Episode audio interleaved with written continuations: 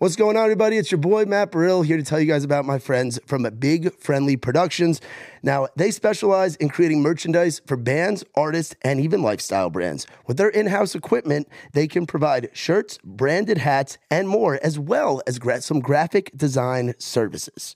They offer order fulfillment to handle your online orders and ship your merch straight to your fans from their shop down in good old Birmingham, Alabama, baby. Now, whether you are getting your first shirt, you're just starting out, or you're going on a 40 show run, hit them up for all your merchandising needs. Check out their website, bigfriendlyproductions.com or shoot them an email merchandising at bigfriendlyproductions.com. Also, make sure you guys like, rate, subscribe, tell your mama and them. And for more details and uh, to get in touch with the rest of the familia, visit raisedrowdy.com. Now, let's get into it outside the round with me, Matt Brill, a Raised Rowdy podcast.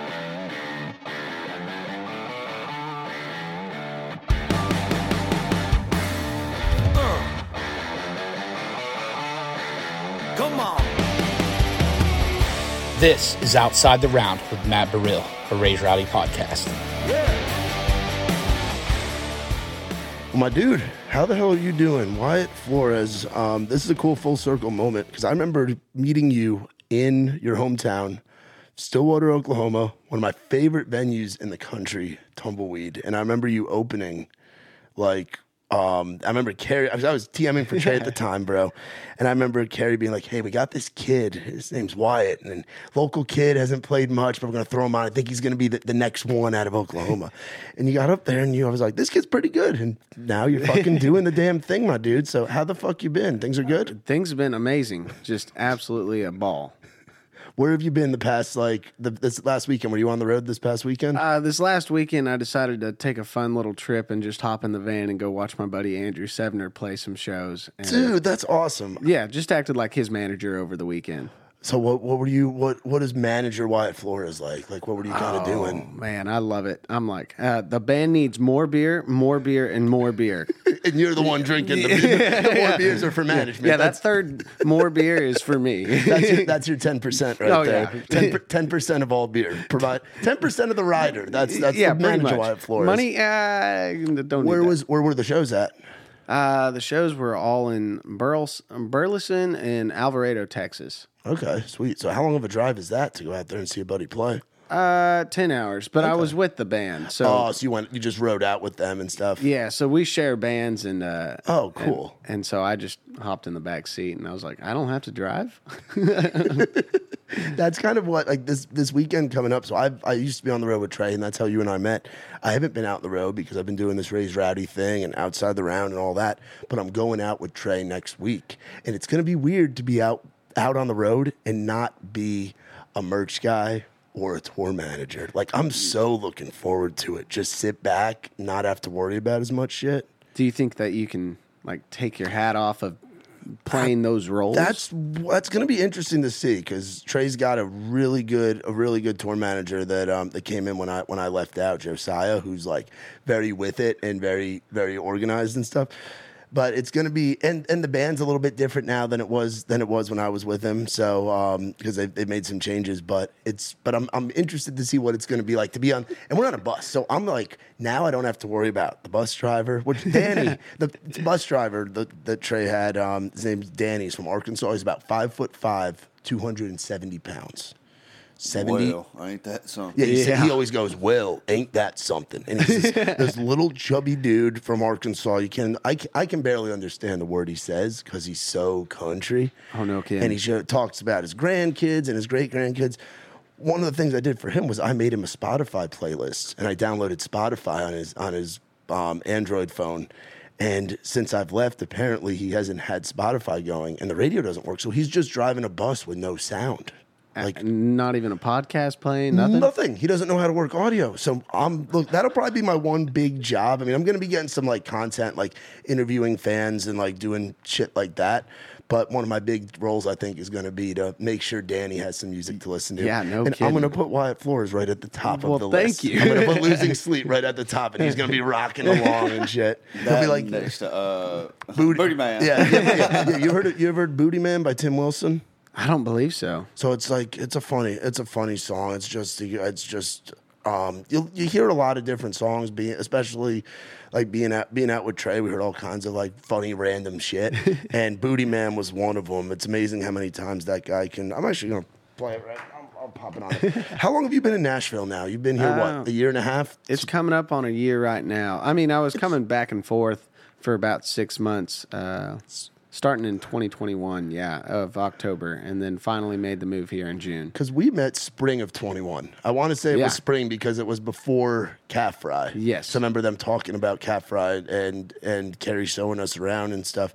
So that had to be like March or no, April. it was April 1st. I don't know how, well, how I I could be wrong, Was- but I'm pretty sure that, it's was April that one of your 1st. first times playing tumbleweed? That Or- was my first time playing tumbleweed, and then two weeks later, Traveling Kid came out, and that same night was my first time playing full band at tumbleweed. So it was, dude. yeah, it it was wild. I was freaking out. And it's like, what are the odds that that we happen to be out there for that? Like, of all the shows you could have opened for, it happens to be to be us, and that was one of the first shows that they had done coming out of COVID, which Yeah. was really cool too. Oh yeah, I'll never forget coming up to you and meeting you at the merch stand, and then you were asking me all sorts of questions about like how many songs I got, and I was like, well, I got one, and then I'm working on like another. I know all the Turnpike songs. I yeah, can play I can play Turnpike all day long, cover band for sure. What? Where were your gigs at before that? Like, what kind of was it? Like the, the Mexican restaurant scene? Do you guys have that? Like, what's what's the up and mean- coming scene in? Like, where do you start playing music in Oklahoma? Because like in the South, it's like barbecue joints and Mexican restaurants, and I, I came up singing in church. I don't know what it's like in Oklahoma. well, I mean, yeah, a lot of a lot of people, you know, the whole ch- church scene. Yes. But uh, uh, I mean, yeah, you can go play the restaurants and everything like that. For me, I kind of got in um, with a, another buddy of mine, Wyatt Baker, who's putting out music just now.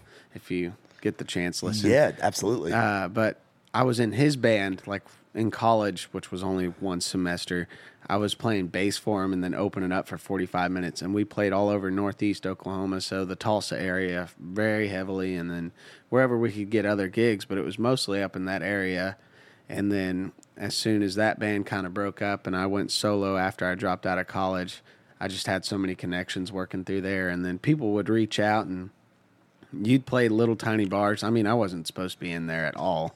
I, real bad. I didn't sign a lot of affidavits. but uh, yeah, I mean, you just keep playing, and and you just got to be good at networking. And it's a real tough scene sometimes because Oklahomans.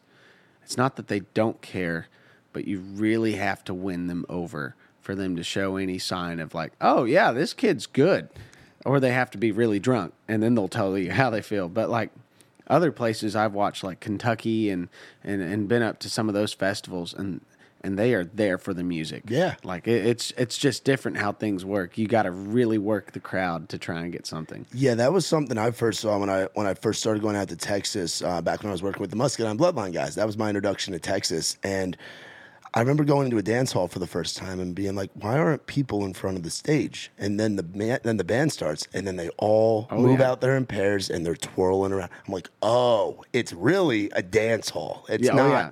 It's it's not the." The like the rock show vibe where it's where it's people rushing in, getting to the front of the stage kind of vibe Yeah. which was which is something that a lot of a lot of folks coming out of the the East Coast or, or the Southeast, it's just such a different vibe for us when we go out there. It's intimidating because it's like, how do you win these people over?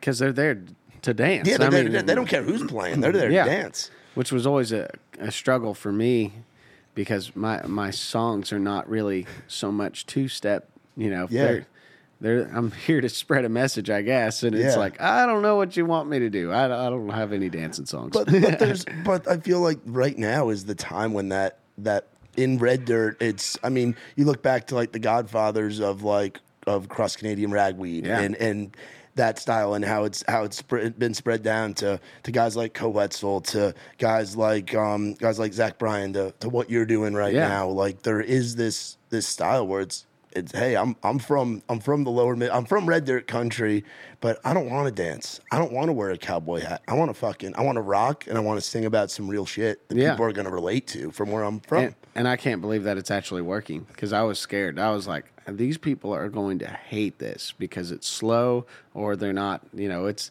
it's a different kind of style. I have so many styles, and none of them stay the same. But that's why losing sleep works so heavily in that market is because it's like you know the Alabama cross Canadian ragweed kind of rock and roll, and and the story is good, but they're there for the course. They love it, but everything else is kind of like I don't know if I like this quite yet. But also, it's not out yet, so that could be it. But it's a it's a it's really crazy how things are way different in different areas. Like that's been the weirdest thing for me because Oklahoma, that's all I ever knew.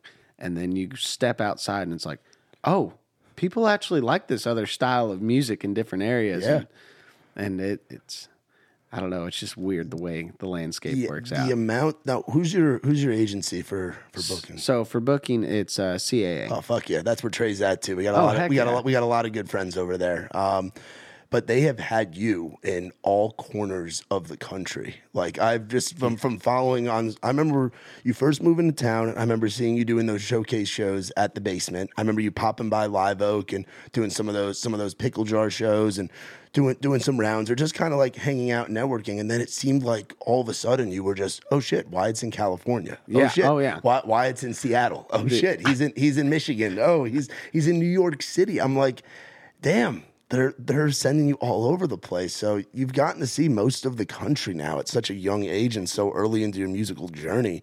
What's that all kind of been like? Aside from you realizing that there are different things than than the Oklahoma red dirt scene. It has been absolutely wild. I thought I was going to hate New York City, and uh, it's by far my favorite place. Let's go. Yeah, As a no, New Yorker, dude. let's go.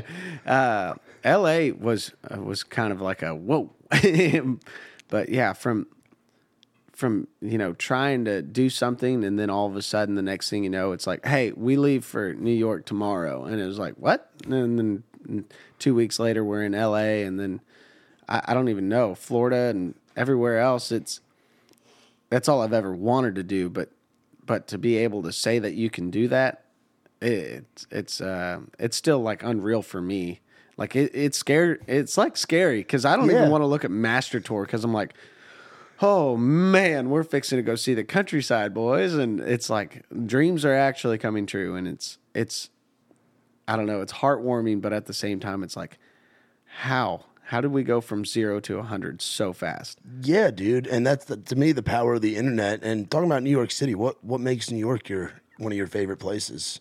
Uh, people watching is fun. Oh, dude, yes. I haven't had the full opportunity to sit down, people watch from a window, and just write songs, like come up with stories for people. Like that's my next thing when I go out to New York. Is that that's all I'm going to do for a full day. bro. You got to go and sit in um outside near NYU, and I think I think it's Bryant Park or like there. There's like central. There's all the different parks there. Yeah. you got to just sit on a bench and just observe what is going on around you in New York City because you will see all walks of life. Literally every culture in the world is represented on that 13 mile island. Yeah. It's insane.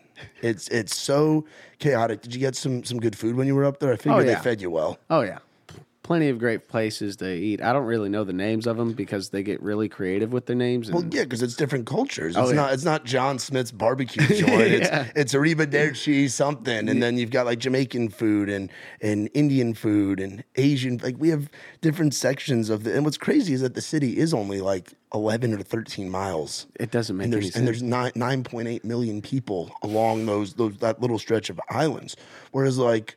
13 miles in Oklahoma is nothing. Like that, that's like some people's closest neighbors. so it's like for you to be in there, did you get some pizza and shit? Oh, and like yeah. bagels and I, I don't think I've had a bagel there yet. I, I keep missing out on things to do, so that way I have a reason to go back. But uh, well, yeah. I feel like your music is going to be the reason you go back because people want to see it. Now, did, was that just meetings and stuff you were up there for? Or was that Yeah. or was that a show? So, uh, well, anytime that I'm going somewhere, I always like to just play some random spot and go TikTok live or. Well, did you did you play in New York? Like, did you play a show in New York, or was it was it for meetings, or what were you doing up Uh, I was out there for uh, for label meetings. Okay, So went out there for label meetings, then L.A. and then San Francisco, and uh, yeah, I, I still had a ball just seeing everything. But we did play uh, live at Times Square, and then some kid just showed up, and I was like, oh yeah, he's gonna ask me to play something like I don't know, Luke Combs or Morgan Wallen, and and then he's like, hey, uh, can I make a request? And I was like, go for it, man. And he goes, losing sleep, and I just about lost it. I was like, there's no way someone's out here from New York City listening to me, and he just hopped in a cab and then met us in Times Square. It was the wildest thing ever. It looks staged. Yeah, but that's that's how it works, man. Yeah. That's how that's how it works. Is it weird being you come from Oklahoma, you move to Nashville, and then it's like label meetings, but instead of going to 16th Ave, they're sending you all over the country? Yeah, it's it's weird. It was like, oh yeah, this is normal. You know, I know Music Row. We can go down there, and then they're like, oh yeah, we're also going to New York, and I was like, "Mm, what? What was San Francisco like? Because I've heard that San Fran is its own. It's just a wild. There's just Northern California is a weird place right now. There's good people up there, but it's just the. It just seems like it's just not, not the vibe right now. Well, it it uh it was an eye opener. It was a uh, you know the Tenderloin ended up having an Uber drive straight through that, and I don't know if you know what the Tenderloin is. No, I've I smoked a cigar that's referred to as a pork tenderloin tatuaje cigar last night. That was in that's in like like butcher paper, but I've never like I've I've um, I've had plenty of, of pork tenderloins or beef tenderloins, but what's what's the the Tenderloin is not very tender. It's actually the sketchiest part of the city, and the Uber ended up taking us straight through it. And I've never seen like people just doing drugs on the sidewalks and just passed out. Just it- it's just an awful area, and it, it's sad to see it. And then we get back to the hotel and we disperse. I had Braden and Tyler, which are my managers. Yeah. they uh, we all split off, and then I get a phone call five minutes into being in my hotel room, and go, my manager goes, "Are you in or are you out?" And I was like, "What the hell are you talking about?" And he goes, "Are you in or are you out?" And I was like, "I guess I'm in." And he goes, "All right, come to my room right now. I need your help. Someone's trying to jump off the roof from the other side." And it, I was like, "You got to be kidding me right now!" And he goes, "No, not at all." And then come to his room. He's already had time to go downstairs, ask the, uh, you know, the front desk lady, "Hey, I need to figure out what building that is. Can you tell me what it is? Because someone's trying to jump right now, and they just don't care." Then he goes out to where the valet is, and they wouldn't help him either. wow? Like it's so casual over there. Like no one cares.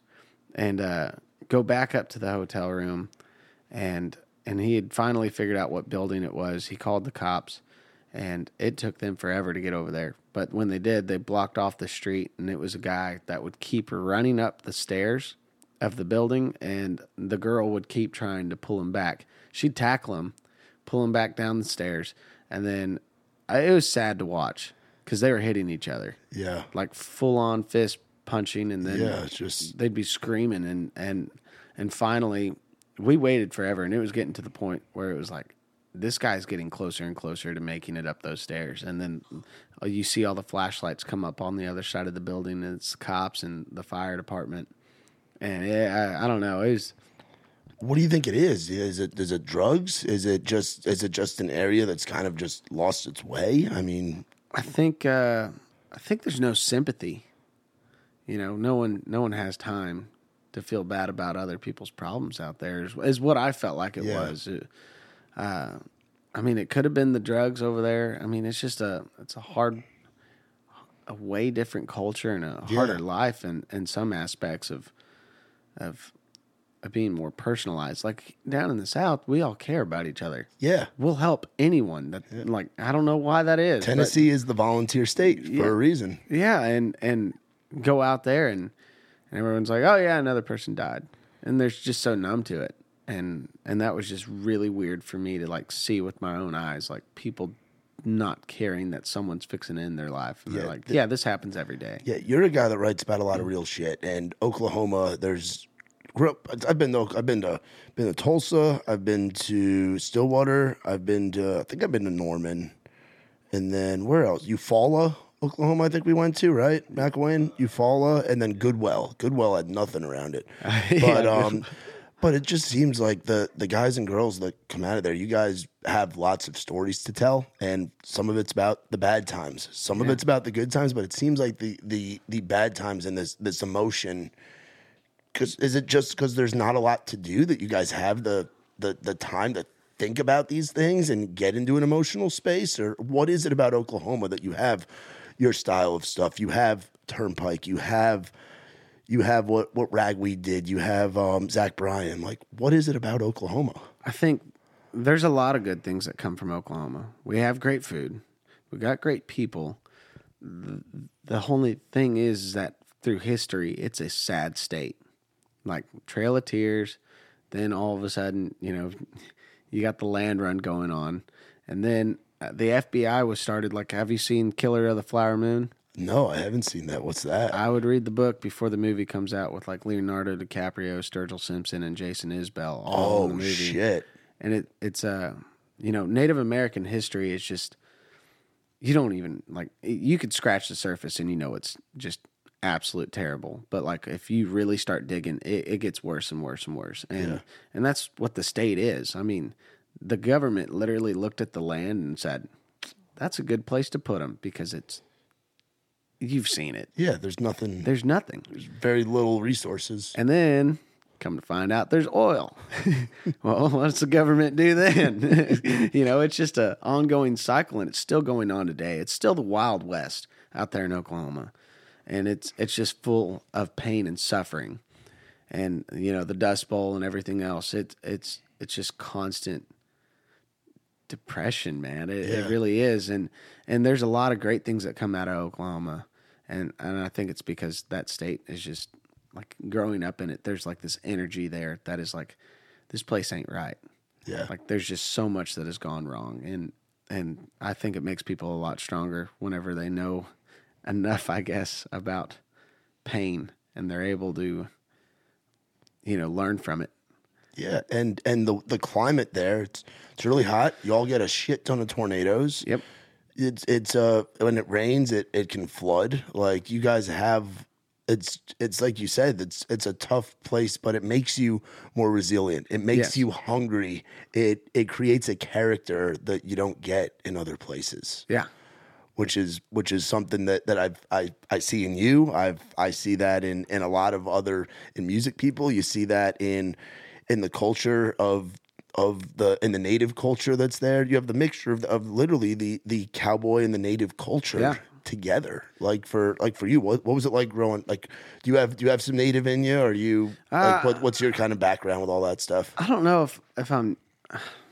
I need to send in one of those tests. I get this question all the time. So I'm like Mexican, Spanish, and then the the Indian part is either Aztec or Inca, somewhere down there. So it's that it's native to Yeah. lower lower part of North America or Central America. Yeah, and I, I, maybe I got Cherokee or something, something along the lines. I'm maybe, but uh, I, I kind of doubt it, and um, I don't know yet.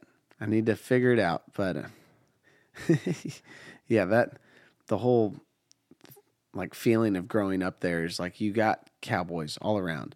I mean, that's all I did was farming and ranching, helping other farmers, and and working construction. That's that's all I've ever You been around. construction. Oh yeah, I was on a job site when I wouldn't, you know, shouldn't have been because of age. It seems like that's an ongoing thing with me is that I shouldn't be in places due to my age, but I somehow end up being there. How old were you on a construction site? Seventeen, if well, there's a couple other times where I was a little younger, but it wasn't like any terrible big jobs. It wasn't like like what what kind of shit were you doing? What what kind of construction? Uh, I was the grunt, so you know, you pick up a shovel.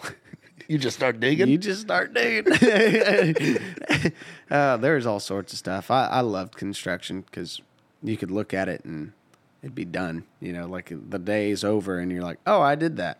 yeah. But this kind of music business is a little, No, it's definitely different. It's not as tangible. yeah, and and doing that has helped me, you know, just know what an actual hard hard day of work is, and then also just learned really bad habits of like what that lifestyle is. It's like, oh yeah, we smoke cigarettes, uh, we eat gas station food, and we run straight off of energy drinks. That sounds like touring. That sounds like what I did, what I've done in the music business the last four yeah, years. it's kind of that. Yeah, run yourself ragged. You're still breathing. You're fine. And and, and doing that, and then also they. Uh, I guess my first job was was doing partial construction, and then uh, helping run the show cattle, and then also uh, just taking care of the rest of the ranch. And then got done there. Started started working for. Um, well, basically, I view him as my second father. I've been raised with that family all my life, and uh, started planting with him, and then just worked that summer, and then after I quit college, I started farming and ranching with another farmer straight north of uh, Stillwater, and worked there for about a year almost, just doing that. And uh, I was lucky because he, he needed so much help, and he'd still let me go and run off on the weekends and, and go play shows. And pursue your dream. Yeah. He was like, I think you can do it. And then one day I was like, I got to go to Nashville. He's like, heck of a deal, Wyatt. Go have fun. And then I was Heck like, heck of a deal, Wyatt. yeah. And then, and then um, one month later, I'm like, hey, uh, I'm going to have to quit this job. and he's like, it's all right, son. You go get it. what was what was that guy's name? Uh, Doug Will. Doug Will. Yeah. And what what what is he? How would you describe it? Like, what does he look like? Is he like just that classic old cowboy farm guy, or is he not as old as you're making him sound? Because I'm, I'm envisioning like Yosemite Sam, old, No, no, old, no, no, no, no, old dude, being like, No, no, "All right, boy." Nah, I mean, I'm trying to remember. He's got to be in his late 50s, early 60s.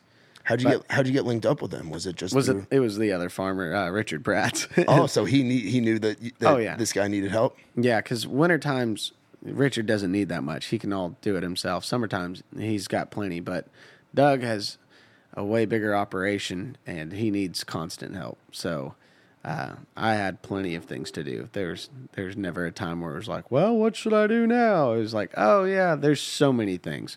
Yeah, and speaking of all the things that are farmed in Oklahoma, there's lots of states. I'm so I'm I'm I call myself California sober. California- So I'm I'm, I'm, Oh, I'm, okay, I'm a okay. smoker. Yeah. I, I had to quit drinking about about um that seven years ago. Um, but the um I still still smoke, and I was blown away my first time going to going to tumbleweed, and the the folks loading in are like.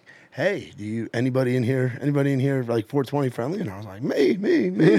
and I did not realize how big of a crop hemp and marijuana are in Oklahoma. Oh, yeah. I guess because it's I guess it's legal to grow and like medically legal to buy, but it's like like people just have an abundance of it, and it's just tons of people growing pot everywhere. Oh yeah, no. As soon as they made it legal, it, I mean, just the the greenhouses start popping up everywhere, and then you know you get. I I, I probably shouldn't say this part, but I had friends that had uh, some folks just show up and be like, "I want to buy this property off of you," and they'll show up in duffel bags and a van full of people, and they have just straight up bought their house that day, and and it, I don't know like I think the government finally figured out we can make some money off of this deal Yeah. by taxing it, and it was like we might as well, you know. Yeah. And and as soon as they did that, dispensaries were just popping up out of the ground. I mean, I think there was like 23 in Payne County, which is where Stillwater is. It, and some of those aren't doing so well, you know, because they're created so much competition and Yeah. and it yeah just leveled out the playing field. But yeah, when it first started, it went crazy. Yeah, like you said, it's the Wild West, and it, it stays the Wild West because of different things that get introduced there. And one of the latest things is is marijuana. Yeah. It- that's there's it's like the gold rush back in the day. it's like it's like when folks are moving out west. Now folks are moving to Oklahoma because they know they can grow there and have affordable living and Yeah. do all that. Now has that has that like changed the culture out there? You think for the for the better, or is it still Oklahoma's still Oklahoma? It's still Oklahoma. Yeah, like, still- like at first, everyone, you know, because it's it's the Bible Belt. They're like, man, I don't know about this. You know, this. Uh, yeah, life goes on, and no one really cared. It was, I mean, honestly, it just feels better because half the time, you know, you, you get freaked out because you got a buddy in the back seat, and you're like.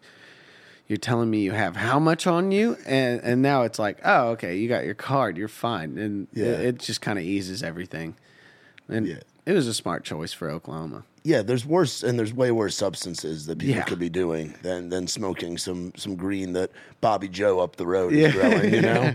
yeah, for sure. Yeah, we, we have some good. We have a good friend. Um, I won't say his name, um, but um, he's a good good friend of, of ours for being out there with Trey, and he makes these gummy bears. God bless those gummy bears. Dude, we we we call them. We call them. Uh, we call them suicide bears because they, they, they kill you. Like, and I don't mean that in a bad way, but like they They're they're like yay big, but they're like full spectrum. They're 90 milligrams and they're this big, the little baby guys, but they're 90 milligrams full spectrum. He, he sells them to um to the dispensaries for for cancer level patients. Oh dang! But he'll if you go out if you're playing out there, he'll he'll just hook it up. He'll hook it up and and he comes on the bus. He hangs out. He, he has a beer. He says what's up to the guys. I have him side stage during the show, like just off. Not a liability at all. He's just Yeah. sitting there drinking cold beer. Wants to wants to smoke up or wants to be smoked up. Funny part is Trey's Trey's completely sober. He's full straight edge. Yeah. Like been had to get sober at 19. Was in into some shit and he'll he'll what he'll, what he'll do is he'll he'll get the stuff and he'll he'll bring it bring it back with them. and then you see people try these bears and they're like where is this from? And i'm like it's from oklahoma. And they'll say wait it's not from colorado or california. This ain't gonna be that. I'm like oh buddy you have no, idea. This is from oklahoma. This is some of the best stuff you can possibly get. Like I mentioned Oklahoma is one of my favorite legal states, and it's not even fully legal. Just the, Yeah. the stuff that I've had from Oklahoma is just I put it up there with anything. So It's it's uh and it's affordable too. yes, Illinois, they they jack- forty percent on the dollar, dude. New York City doesn't even tax it that much, and we tax everything a shit ton. Yeah, no, it is it, even yeah going to New York. I mean, I usually don't talk about this just, thing, but no, dude, it just smells like weed now. Oh, New York yeah. City's just a sm- just a big weed cloud. That's what, the, and it used to be like in certain neighborhoods it would be like that, but now it's legal, and the city's just like you're talking about with San Francisco. It's not quite at that level, but the Yeah. city's a very different place right now than Oh, it's yeah. been over the last 25, 30 years. Same thing with Philly, same thing with Chicago, same thing with Boston. A lot of those cities are just different places now. yeah, and and I think it's funny with New York City because I'd be walking on the sidewalk and my manager would bump me and he'd be like, "Look at that!" And there's ten beautiful college girls just walking by, like look like supermodels. Well, yeah, fashion capital of the world, bro. All the supermodels live. Most of the supermodels live. International supermodels they go to New York before they go to Miami or L.A. Yeah, we if you're mad first. you can't see the sun, you know, because of the buildings, I can tell you one thing. Uh, but then I'll look over to my right, and there's two guys leaning up a parking meter, and they're shooting up heroin together, Yeah. and it's like, just I don't know, it's like t- two different things, but a at the same- jungle. yeah, but you don't feel unsafe, I guess, or at least in the parts that I've been. Yeah, It's like, oh yeah, he's just doing his thing. yeah. And then, what time of the year were you guys there? Uh, I was actually just there two weeks ago, okay, week ago. so right now is a good time to go. You wait another month or two. That heat, you know, you know, you saw all those trash bags on the ground. yeah. Oh, So that those those trash bags don't get picked up any quicker. There's there's nine million people there. There's, Yeah. there's there's a lot of trash to pick up. It gets it gets it gets stacked, and that heat of the sun going down on the concrete with the trash just creates a scent and an odor that I can only describe as character building. Like we hmm. talked about, Oklahoma. Yeah. builds character. New York City definitely builds character. And uh, where'd you guys stay when you were like you said you went to Times Square? Because I'm I'm interested because it's cool to hear you say that you loved New York City. Yeah, Like yeah. I, I love that you like that. And there's people in the city that are really into the vibe of music that you're making. Like you go to Brooklyn, you go to the village. Folk, people don't realize that's where Shooter Jennings really started coming up out of. I did not know that. There's art there's there's country artists that were in the the early days. Like I'm talking like early Americana scene, like Billy Block show Americana back in the day. New York City was one of the spots where that was really introduced. And it was within the hipster culture of the 80s and 90s and early 2000s in Brooklyn. I did So not know that. Like there's venues in the city that do the kind of country they're not they're not doing the bro country pop country stuff. They they'll do it. Like I saw Dustin Lynch at the at the PlayStation Theater years ago, right right on Broadway. But there's sections of the city that want to hear the real shit, that want oh, the Oh, yeah. emotion, want Wyatt Flores. Well, it's because it's they know real shit. Yeah. They see it every single day. I mean, people watching. When you're surrounded in all those cultures, you're going to see real things. It's not like you just get to live in one little spot. You know, like when you come from the middle of nowhere out in Oklahoma, you don't see so many walks of life. You're like, oh, yeah, I know this place and it hasn't changed and it probably won't change. You go out there and you're going to see every walk of life. And you'll just the conversations that you can have out there.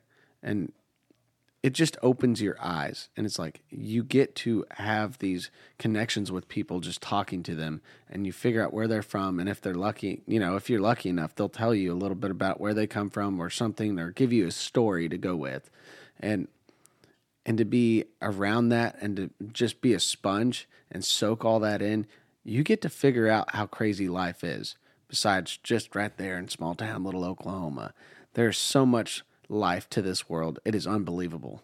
Yeah, and you you really enjoy writing stories about that. Like the you'd say in the the people I've never heard a, a songwriter or, or an artist say, and it makes so much sense now.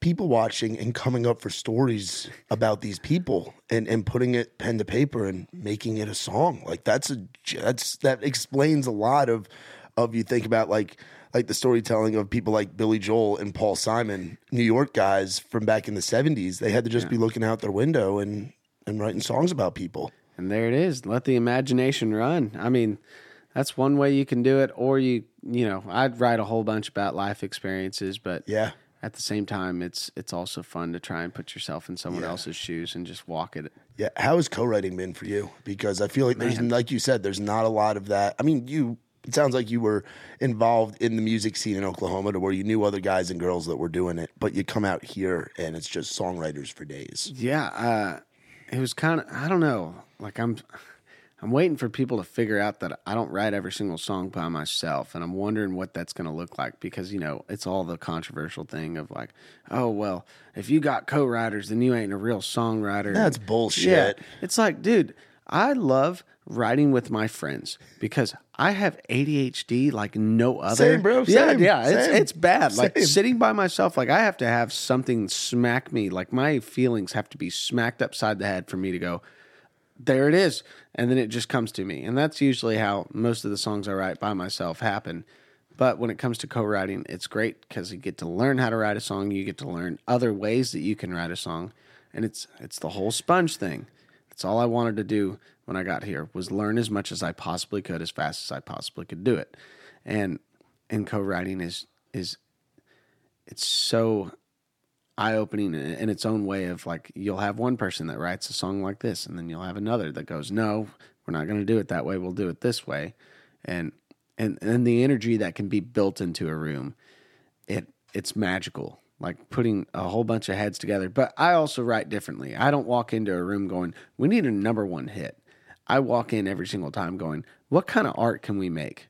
Yeah. And and that's been the funnest part for me. It's like, don't expect this song to just be, you know, the next friends in low places. It's like we're not after that. We're here soul searching for something greater. And if people like it, great. Yeah. If they don't and we're and we're confident in what we wrote, great. Yeah. You know, and songs can have so much life sitting in a catalog too. Like you think about some songs that have that have come out. I mean, you look at a guy like Chris Stapleton who spent years as a writer, and there's still hundreds of Chris Stapleton songs that, that we don't know. That we have no idea that are sitting in a catalog that could be huge hits for someone, but oh, you just man. don't you just don't know. And the thing about um the co like cause I feel like that, and you're coming you you coming to Nashville proves that times have changed within yeah. the the red dirt scene and and Nashville because there's that video back in the day of of of uh, of ragweed singing singing boys from Oklahoma and all those all those guys like Wade Bowen and I forget oh, who yeah, else Randy Rogers Randy Rogers and they hop up and one of the verses when one of the guys hopped up and, and sang was like singing there was that rivalry of of this is Texas and this is Nashville. And nowadays, it, it's all so blended together, which is great in the way it probably should yeah. have always been, to where you have folks out of the Texas scene that have their business based out of it. You have folks out of Oklahoma and Texas like yourself that have moved here fully and are still touring the scene. And then you have folks from Nashville, like my boy Tyler Halverson, going, yeah, yeah going, coming South Dakota to college here in Nashville to living, being a being a, a staple of of that East Nashville early, early like this this generation's Americana Western scene to moving to a place in Texas with no cell service and learning how to play shows in Texas. There's it's all so blended now. So it's like the perfect time for a guy like you to be coming up, in my opinion. It's been very difficult for like because when you're raised that way, it's like you don't want Nashville. You know, that's the way Oklahoma and Texas have always been. And screw Nashville. That place is just dog water. This, that. I mean, they could talk shit on it all day. Yeah. But I was like, I'm going to go see for it myself. And there's parts of that. It depends what you come here looking for. But all that stuff about, oh, yeah, well, we appreciate our own songs around here, all that. And it's like, why are you telling? You're lying. You fly out to Nashville. Like, it, it baffles my mind the lies that get told. Yeah. And, and, you know, some people are going to hate me for it. But truthfully, it is a lie. Like, I've seen so many people that talk about it and they're like, oh, yeah, screw Nashville and screw all those writers and everything else. It's all this. And then they're turning around and coming here. Yeah, and they're writing, just not telling and anybody. writing songs with the writers. Yes. It's like, damn, and lied to my face, you know, and and uh and that's always been the hardest thing for me to tell people. It's like, yeah, I went to Nashville and I didn't go looking for a record deal or anything. I just came out here to learn and be inspired. and be inspired. Yeah. Like it was never a goal of mine, you know, to show up and get on radio or anything like that. Like I've just been doing me. And it's been working. And it's been working. but it, which is beautiful. yeah, honestly. I mean, I'm very lucky. We all joke around about it in my team, and it's like we're not even supposed to be here. Like we're just lucky enough to get this opportunity, and we're just living our best lives. But you know, it's it's it's just weird how it all played out. yeah. How was um you got to do uh calf fry this year. Mm. How was that for you as a as a Stillwater, Oklahoma area native? Uh, the time slot we had this year uh, worked out real well. Um, usually the sun's just like blasting you in the eyes, and it was cloudy and rainy, and so that was one good thing. But uh, it, it it was definitely different this time. Uh, you know, the first time that we played, we were you know frantic. We were like, we we got to build this show out, and we got two weeks to do it. And it wasn't like I was using Nashville hot shots, you know, that just no songs like that. It was like, all right, we're gonna piece some things together and build a show with whatever we have. And and we did it, but we were all nervous and and got through it. This year it was it was way different. It was like I can't wait for y'all to see this show.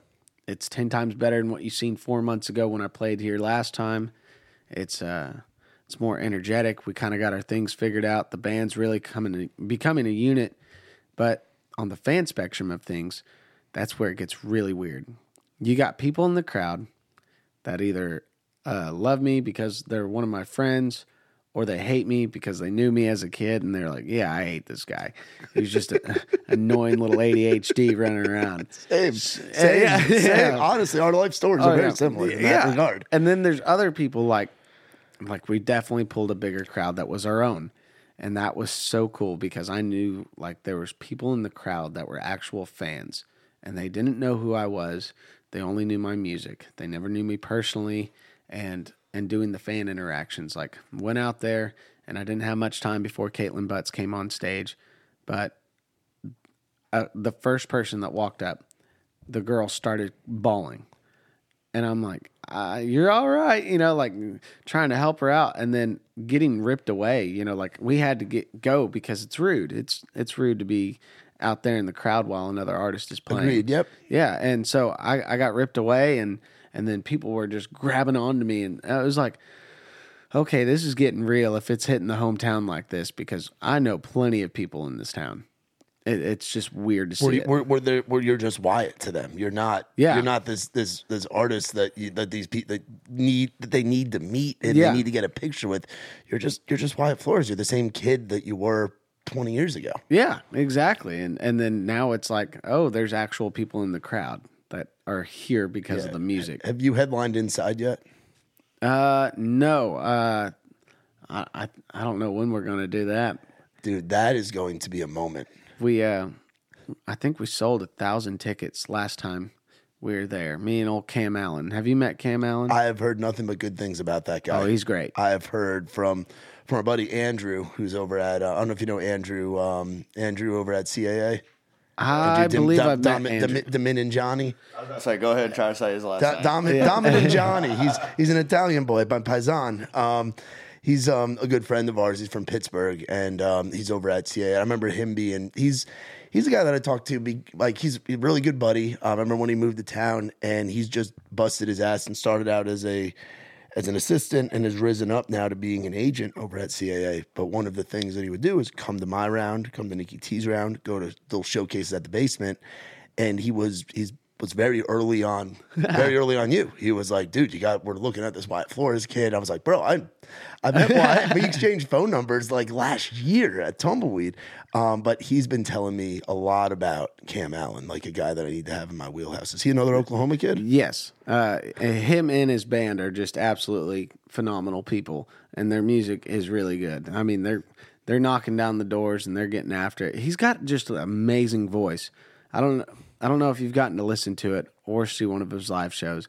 It's he's just an has an angel voice. Like it's like how did this kid get so blessed with an amazing voice? It's like And you're and you're doing yeah, this I got shit. you're a, I got a bag of gravel back here just floating around. Oh yeah, it, it, it's it's it's awesome to see all of us Oklahomans just kind of making it. Like J.R. Carroll started out with Yeah. him, and Yep. heck, I had a phone call with him yesterday of just, isn't it crazy that we started from a lawn chair, sitting around playing guitars when you were just 21 years old and I was fixing to turn 19 and and sitting down in lawn chairs and playing guitars until you know three in the morning, and we always talked about making it, and we played all those shitty bar gigs together, and now we can both say that we're happily living the dream. Like it's just wild. and you're still just getting started. Still just getting started. Yeah. but to have it all come up together and it's it's cool to hear you say that because like i talk about it, i've talked about it on here a bunch like when people move to nashville and pe other pe- you meet other guys and girls that move here around the same time it's like kind of like your your class almost but you guys have that within the the Oklahoma red dirt scene as well Yeah. of guys and girls that get started. Like you look at at back in the day with the the Koe Wetzel, Parker McCollum. Those guys, people don't realize those two used to used to tour oh, together Oh, yeah. In a van or in a car for the, they did that shit for years, you know. And you look at look at like like the the generation that's come after that with like Pecos and Colby and um and Dylan Wheeler and people like that. But now there's this this resurgence of folks, kids out of Oklahoma and kids a little bit further up north. Out of South Dakota, out of Idaho, out of Washington. Like there's just this Western movement going on right now. yeah. And it's like Western mixed with a little bit of rock, mixed with some elements of 2000s country. Like it's, it's such a such a cool blend of shit that you kids are all creating. Like, how old are you? You're what? Uh, 21. Yeah, you're a fucking baby. I'm 20. I'm I'm I'm. Get the damn baby. There's all these all these kids coming up right now. There's there's under there's a group of of folks and it's all different styles of within the country spectrum that are like 23 24 and under that are just about to they're just kick you guys are just kicking the door down It's just this- a new era, man. It's weird. it's exciting. It, it's exciting, but like it's weird for me to like be a part of it. like yeah it's like oh yeah i guess i'm in that circle or you know like you I, you look up at the red dirt stuff and you see all those guys and you're like those were the godfathers of red dirt. And it's like what era am i being a part of right now? Because I, I guess i'm a like it's just mind-blowing for me. Well the way i kind of describe it and i've i've i'm gonna probably do like a video on it. So i'm uh like doing the Raised Rowdy thing. We're doing a lot more like personality stuff and, Yeah. and whatnot. I used to be a radio dj that's how i got my start was being a radio country radio dj in new jersey Heck yeah. was how i got my start and then moved down here and all that. Um but the way i've kind of looked like stepping back and looking at it it's like you look at like the 80s and 90s like the transition of rock. You have like hair metal like sex drugs and rock and roll then you get into grunge and it's Yeah. people singing about like very emotional shit there's still the drugs and the rock and roll probably still the sex too in some regard but it's it's not this like glamorous thing it's singing Yeah. it's the the other end of that spectrum and it's huge when you when you go from from Motley Crue and Guns N' Roses and, and Whitesnake to Nirvana and Alice in Chains and and freaking like like Pearl Jam and, and that style. Yeah. And I feel like country music's going through that right, Right now. now. I feel like it's the end of the bro country era. It's the end of of of Daisy Dukes and, and tailgates and, and beer and singing about the happiness that's in the country lifestyle. And there is a lot of happiness. There's a There lot is. of cool stuff about growing up small town. There is, Yeah. But there's a lot of bad stuff about growing up small town too. And there's a lot of emotion and people have been through a lot of shit, especially over the last few years coming out of the pandemic and different things going on with, with society and, whatever. And you have folks singing about real shit. And that's what it seems like what you're doing. it's it's definitely like for me i feel like after covid hit that's when people like woke up and was like, I'm not okay.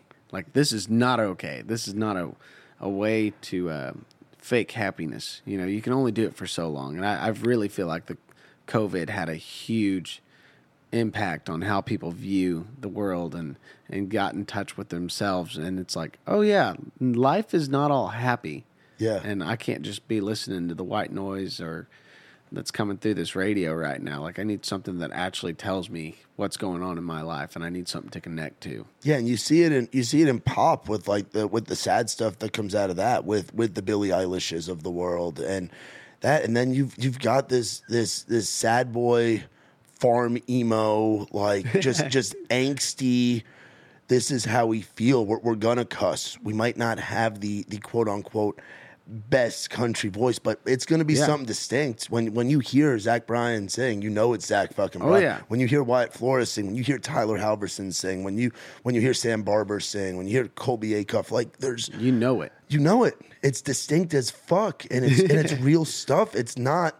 You can't like like that famous video. I think it was Grady Grady Smith that did it back in the day. That famous video where they took all the songs and put it over the one beat. That you ever see that? uh-uh What was the snap tracks? Was that Grady, Matt? That was Grady. So all it was. It was. I forget what year it was. It had to be like 2014. Dude, that's that's old. Yeah, that's like 20 2015, 2015. like so that. they took like he took like all a bunch of number ones from that year, and you could put it over the same snap track, and it was and it was like all this. But it, but I mean, it makes Yeah. sense. It was the same group of guys writing them, the same group of guys producing them. So it makes sense. It's Yeah. a sound. It's it's an era. FGL had created a created an era and a sound. But that that era just seems, and it's still there. We, Yeah. we have we have we know guys and girls that are in that pop vein that, that we love and are doing art and doing it their way.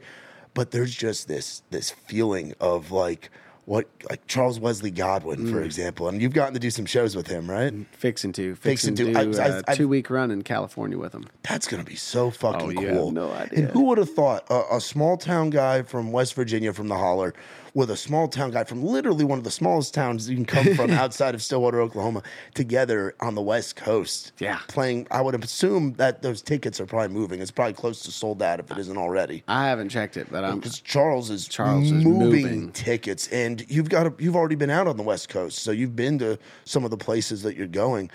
But it's there's and you you see it with girls too. Like there's there's some females that are coming up that have that kind of sad sound Yeah. as well. Even on the pop spectrum, like Meg Moroney's singing about sad shit. The girl in the mirror, Yeah. that's a fucking real ass Oh. song. And sh- we've had we've had her on the pod, and, I, and it's there's just this this cool thing going on with with you guys and girls that are especially like I said the the 24 25 and under and I'm really excited to see where it where it's at 5 Can you imagine where it's 6 months from now but Yeah. like 5 years from now where the scene is at it's uh I'm wondering if it'll if it'll do something to where we push the limits so far and in 10 years it changes again. You know like like everything has its movement. You have the 90s, you got the 2000s and then the 2010s, you know, eh, or teens, I guess. I don't I don't know how you Yeah, yeah, however you want to do that. But 20 2010s Yeah, 2010s 2010s. 2010s 2010s and and and I definitely think there will be another movement. I feel like there's going to be this movement that happens for the next 10 years. And then at some point, we're going to push a limit to where it's like, all right, times aren't as bad anymore. We still love these songs. We're still going to take some of these with us. But now it's time for the new movement. And it'll be, you know, happier songs. I just. I just hope that it doesn't fall in the same pocket of you know the Snaptracks thing because that is so true.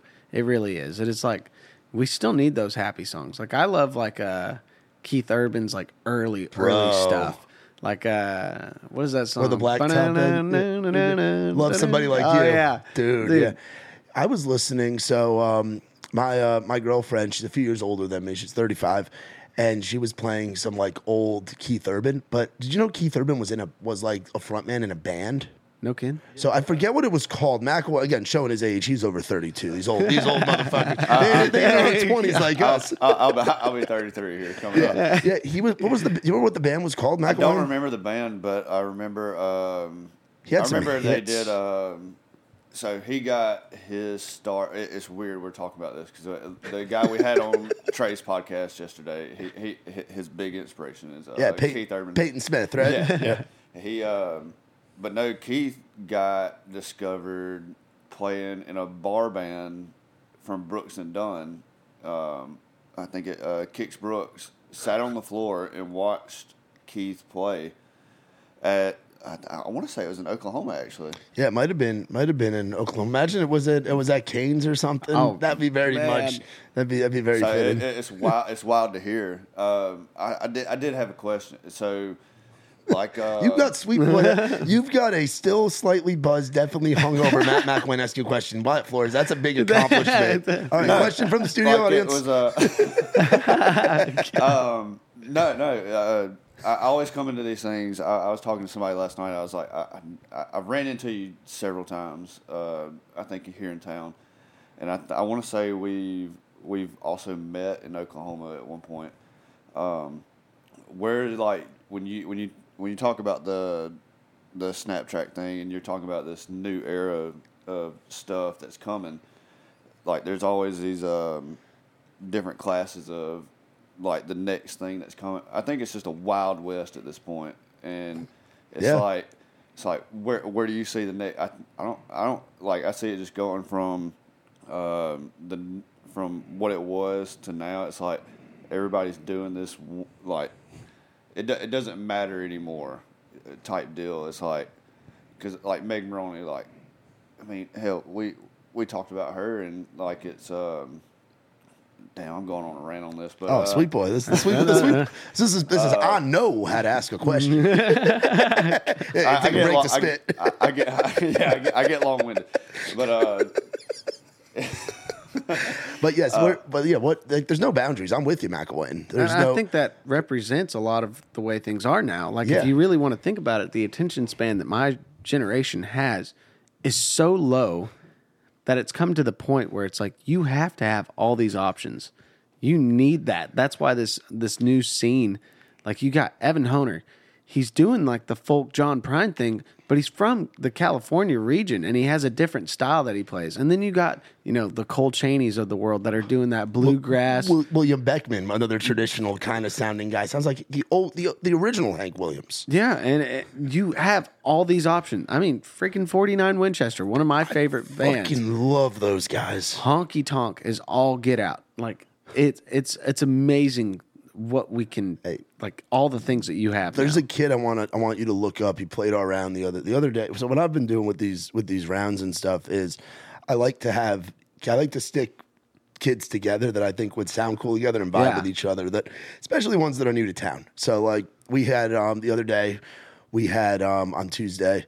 We I put um, three three kids together. Only one of one of them lives in town. His name's Aiden Canfield. He just moved here. Aiden's a good friend. You know Aiden? Yeah. So Aiden's a really good friend of mine. He's become like like a little brother figure because him and I are both from New York. And we're he's like, wait a second, you're from New York? I'm like, yeah, dude, we grew up 15 minutes apart from each other no kidding. right outside New York City in the suburbs. and like they it's so I had him play. He moved here on Monday. And then there's two kids, Preston Duffy, traditional sounding kid, um, not quite in the same in that in that lane like we're talking about, but writing some writing some real some real shit, you know, not not as much the the the stereotypical commercial stars from South Carolina. There's this other kid, Landon Smith. Hold on. Yeah. This name has been brought to my attention multiple Yes. times. Yes. Uh, Landon Smith. I have not heard his music. I have Bro. someone in my marketing team. this dude is wild Dude, he he um Is he 19 years old? Yeah, he's 19. Yes, I know exactly who you're talking about. He fucking um, the other day, he has a song called "If You Want Me Tonight" that is already coming up on two million streams on Spotify. Jesus. 19 years old, going to school. He's from Georgia, so you have this sound. You have Aiden doing this. You have like the Oklahoma. Oklahoma Yeah. to me is where it kind of came out of. Like, where is like Sam Barber's from California, right? I think He's a- from Missouri. Oh, he's from Missouri, originally, just- and then he moved to Montana. Oh, Mont- okay, so he's that that kind of Midwest thing too. Then you have like what what Turnpike was doing. You have Zach, you have yourself, you have the the folks. You have Cam, you have the folks coming out of Oklahoma, like that Oklahoma, Texas. Then you have Aiden kind of doing it where it's like a New York kind of like you, you Yeah. feel the elements of a Bruce Springsteen song mixed mm-hmm. with this new wave of country stuff. Then you have this Landon Smith kid from Statesboro, Georgia, which Statesboro, Georgia, I hope you get to go down there one day. Definitely a different vibe from what you're used to. But to me, it's like you can't, it's where Luke Bryan got his start, where Cole Swindell got his start, where Dallas Davidson, that whole era of what country has been the last 15 years came out of that little section. It's where Dylan Marlowe's hometown, Brian Fuller, Trey Landon, and the list goes on and on of the South Georgia guys and girls that have been coming out of there. And that's where this Landon kid is from. But Landon is singing songs like yours, like Zach's, like Sam's, like Deep cut.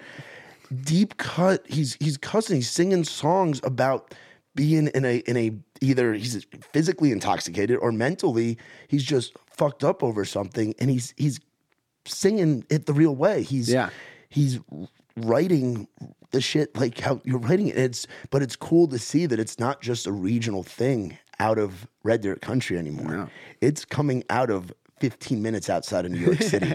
it's coming out of South Georgia, the the former capital of the bro country movement.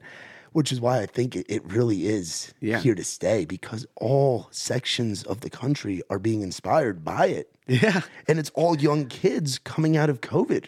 And we're all riding the wave. That's the weird part is that it, we're all this young. Like it's not like a, oh, a couple of us. Like he's 19. So is Sam Bart. Well, not anymore. He just had his birthday. But like, Happy birthday, Sam. yeah, yeah. But like, but like, how crazy is that? That the, we're all this young, and to be writing songs on this level is is something else too. And you know, It's- you know who else is really young, but doing it on a, on a commercial scale. But it's again sad, kind of real shit. Look, you can't you can't talk about all this without talking about Bailey Zimmerman. yeah, Say rocking a heart like that's that's real shit. it is. Not, and his voice is not, you know, the the the regular. Yeah, it's not the regular. It's distinct and different. You feel the emotion in it. He grew up in a in a small town up in Illinois and was was working in working on like an oil rig. And that know? is an amazing story that he has. It's Yeah. like, oh yeah, I just did it one time. his first his first time ever playing in front of people was a Raised Rowdy event. It was at Live Oak. He wasn't even living here yet. We had him play. We had him play a writers round. That was his first. Um, Shawn, um, Austin Shawn played guitar for him. His producer.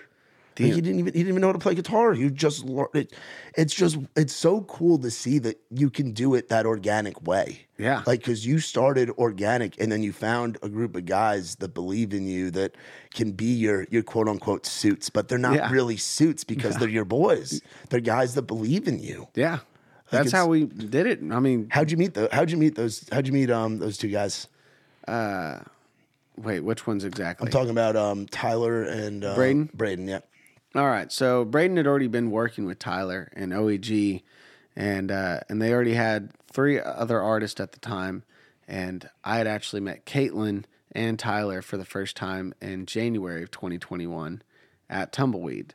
I we weren't supposed to be playing there. We were supposed to be in like Alva, Oklahoma for some uh, music deal, and then it ended up getting rained out, so they moved it to the the small uh, I forget what they call it, but it was the small little uh, stage in the back. Yeah. And uh, I sat right next uh, to the right of Caitlin, did a writer's round. And um, and that's when I first met him. But then Carrie had never heard of me either. The night before, I was, in there uh, drinking under the age, and I had the courage to yeah, I had the courage to go up to him and be like, "Man, I'd really love to play here. What do I have to do?" He told me all that stuff. Then the next day, I'm playing there, and I was like, "Man, this worked out great." but uh, he was texting Tyler, and he's like, "You need to get this kid while you still can," and uh, and so the conversation started, but. I didn't have anyone helping me with anything. Like it was just me, little old me. I set my own gear up. I knew everything about that, and I'd play for four hours just by myself, having the time of my life. And Singing singing every Red Dirt song that you do. yeah, yeah, singing every song that I could possibly learn. And he he goes, "Hey, we need you to come down here. Let's uh let's have you and Caitlin do a show together." And I showed up like 45 minutes late because he told me And this me is Caitlin who? Caitlin Killian, Caitlin Killian. which is also a roommate. Yeah. And uh yeah, I I'll never forget that because I didn't know what load in was. I was like, yeah, screw all that, man. Like I, I can set up my stuff 10 minutes before I'm supposed to start playing and I'll be fine. bar band style, yeah, baby. Yeah. There ain't no time for that. Yeah. and and so yeah, I almost lost like I probably was about this close to not being able to uh, be a part of this team just because I was showing up late all the time. And I was like, dude, I don't know what you want from me. The show starts at like six. Why you want me here at four? Like it's an acoustic gig. Either way, uh, met with them and then they were like, let's do a test trial. We'll do three months, see how things work. Three months goes by. I just started calling him my manager, and then we never talked about it again. And then uh, just been, yeah, been with those guys, and then we we all moved here to Nashville. Uh, I still had no money, um, and so I just lived in the apartment uh, with Tyler, my manager, and then I shared a room with my guitar player and producer Austin Yankunes, and uh, just moved out of there in April. Where was that apartment at? Uh, that would have been uh, down in Brentwood. The, Okay. The landings of Brentwood apartment. Hey, Breniac. and uh, Where are you at now? uh, still in Brentwood, but now we're in a, a big old house, but we're sharing it with, I think there's five of us in there. Okay, maybe. but it's all create. It's all people and music. So it's it's manager, still the guitar player, producer Austin. Then you got Caitlin Killian, and then you got Andrew Sevener and me.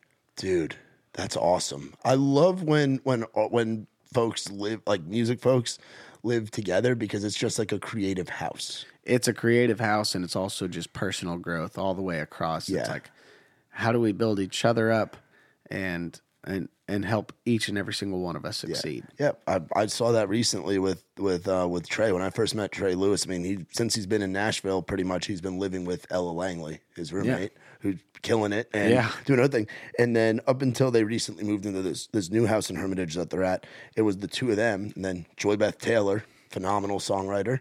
And fellow Alabama for a person, and then uh, Matt McKinney, who's a killer songwriter. So you had you had four just creative friends living together. And like you said, it's the personal growth thing where you guys all moved here together and you guys are all coming up together and Yeah. doing it. And it's it that that creative energy just keeps you rolling and keeps you inspired and keeps you going. and especially for all of us coming, you know, Andrew's from Texas, but for the most part, we're all from that area. So when we all showed up together, it was like it's us against the world. Yeah. You know, it, it's it's it's been that energy, but now it's it's it's not like we're trying to step on toes and everything to get to the top of the just- ladder. It's just oh. like we got each other. Yeah. we got to make this work for ourselves. Yeah. and and now it's just been a fun family. Like truthfully, like everyone's like, this is music business, not music friends, and it's like, yeah, but there you can also have a great person, you know, personal relationship with people. If you if if you're a great person, you'll find other great people to Yes. work with and then it's going to work. You have a much better shot being a good person and doing it with your friends and to where it's work and it'll feel like work at times. Yeah. But at the end of the day, you're doing something you fucking love with other people, Other peop- that, that you happen to love that are your that are your closest homies. And I love I love that for you, man. And I love seeing what you and your team are building and I can't wait to see what's coming now. We're kind of getting to that midway point of this year. You've had a lot of shows under your belt. Um, you've got the Charles tour coming up. When does that start? Oh man, see, you remember me talking about not looking at Yeah. tour, yeah, Master Tour. I'm trying to think. I think it starts maybe the 10th of July, somewhere in there. Do you have stuff before that? yeah, I think I'll be up in Chicago and stuff with uh, 49 the weekend Bro, before. is that at Joe's on Weed?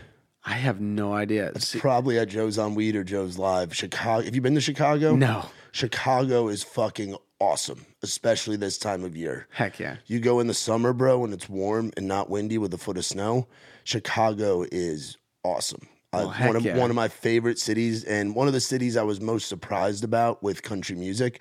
They fucking love it. No they're Gonna, shit. they're gonna eat it up, bro. Well, and, hell the, and the red dirt scene does so well up there.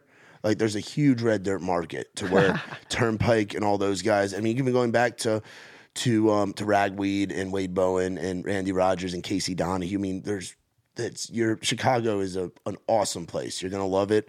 I recommend going to Portillo's. Portillo's. Portillo's. It's a place where uh, sandwich really good sandwiches. They call them beef sandwiches, just roast beef on a sandwich, and you, you get it wet, so it's already dipped in like the dip. So it's like, and then they have Oh, boy. big get a big piece of chocolate cake there. they also have chocolate cake shakes, bro, and they have dispensaries everywhere, but they're expensive. Chicago, Yeah. lower your weed prices, please. Yeah, You just that take that ask for some tax and- Malort. yeah. uh, Oh, oh, and drink some Malort. I'm mal- I'm Malort. gonna have to write this down. Well, I'll, I'll text it to you. Oh, thank you. I'll text it to you. I'll give I'll give you a little little itinerary. Chicago and with the 49 guys, that'll be awesome. Oh, yeah. If you, and if you're at Joe's on Weed, they hook it up really well with hospitality. Um, our buddy um, Ed Warm actually is the guy that owns that. Because No being a tour manager the last few years, I've gotten to know everybody all over the country with doing the shows and stuff. But um, yeah, Chicago, one of my favorite spots. And then I'm guessing off of Chicago, you're probably doing what, like Michigan, yeah, I think- Indiana, Uh, I'm trying to or remember. Wisconsin? Are you going to Milwaukee? you going to Milwaukee? Uh, yeah, Are you going to the? Is it the Rave Eagles Club? it's got to be the I Rave. think it's. You- uh, it's with Charley Crockett. I'd yeah, it's got uh, probably the Rave. I think Charley's. Oh man, I try not to look at it because it like It like, overwhelms you? Oh yeah, because like, oh man, we got a lot of things to accomplish. It's like I just, I'm just, I just get in the van when I'm told to. Yeah. Um, if you go up to Milwaukee, that's the um, that. Have you heard of that place, the Rave Eagles Club? Uh-uh. Okay, so it's legendary. Legendary. Um, it's it's a place where we've I've I've talked about this. I talk about the same venues on here all the time. Mac wins like I've heard about this place, but I haven't been yet. We- I was say we hadn't been there yet. Yeah, you he hasn't been there yet. I've I've been there. I've been there when I was out with um, Gary and Charlie from Muscadine. Um, it's a building that has four or five venues in it. So it's like you go in. no it's an old, um, like how you have like the Elks Club or like the Moose Club and stuff. Yeah. So the Eagles Club was like a like a high society thing back in the early days, like in like the twenties or teens or whatever, uh, like way back. And they basically upstairs there's a big ballroom holds about four or five thousand people. Then downstairs on the on the main level, there's a there's like a bar room that holds probably about 350, 400. That was where I was at with Muscadine. Behind that, there's a club level one that holds about 750, 800. You go down, you go downstairs. There's another one that used to be the bowling alley in the um in this this this Eagles like society rich people's club. That holds probably I think like 800 to 1000. So you have all that, but the wildest part about it, it is one of the most haunted venues in the country. And you're a guy that's vibey, Uh-oh. and and you you, I think you're gonna you're gonna Yeah. definitely get some vibes in in that room if that's where you guys are going. Which I think I would imagine if you're out with would- Charley, I would imagine that you're there. Um, in one of those one of those spaces, um, which Charley Crockett's awesome by the way. I haven't had the chance to meet him, but I'm a big fan of what he does, and that's a, that's a really cool Oh, I'm excited. really cool opening slot for you. But downstairs is that that famous pool.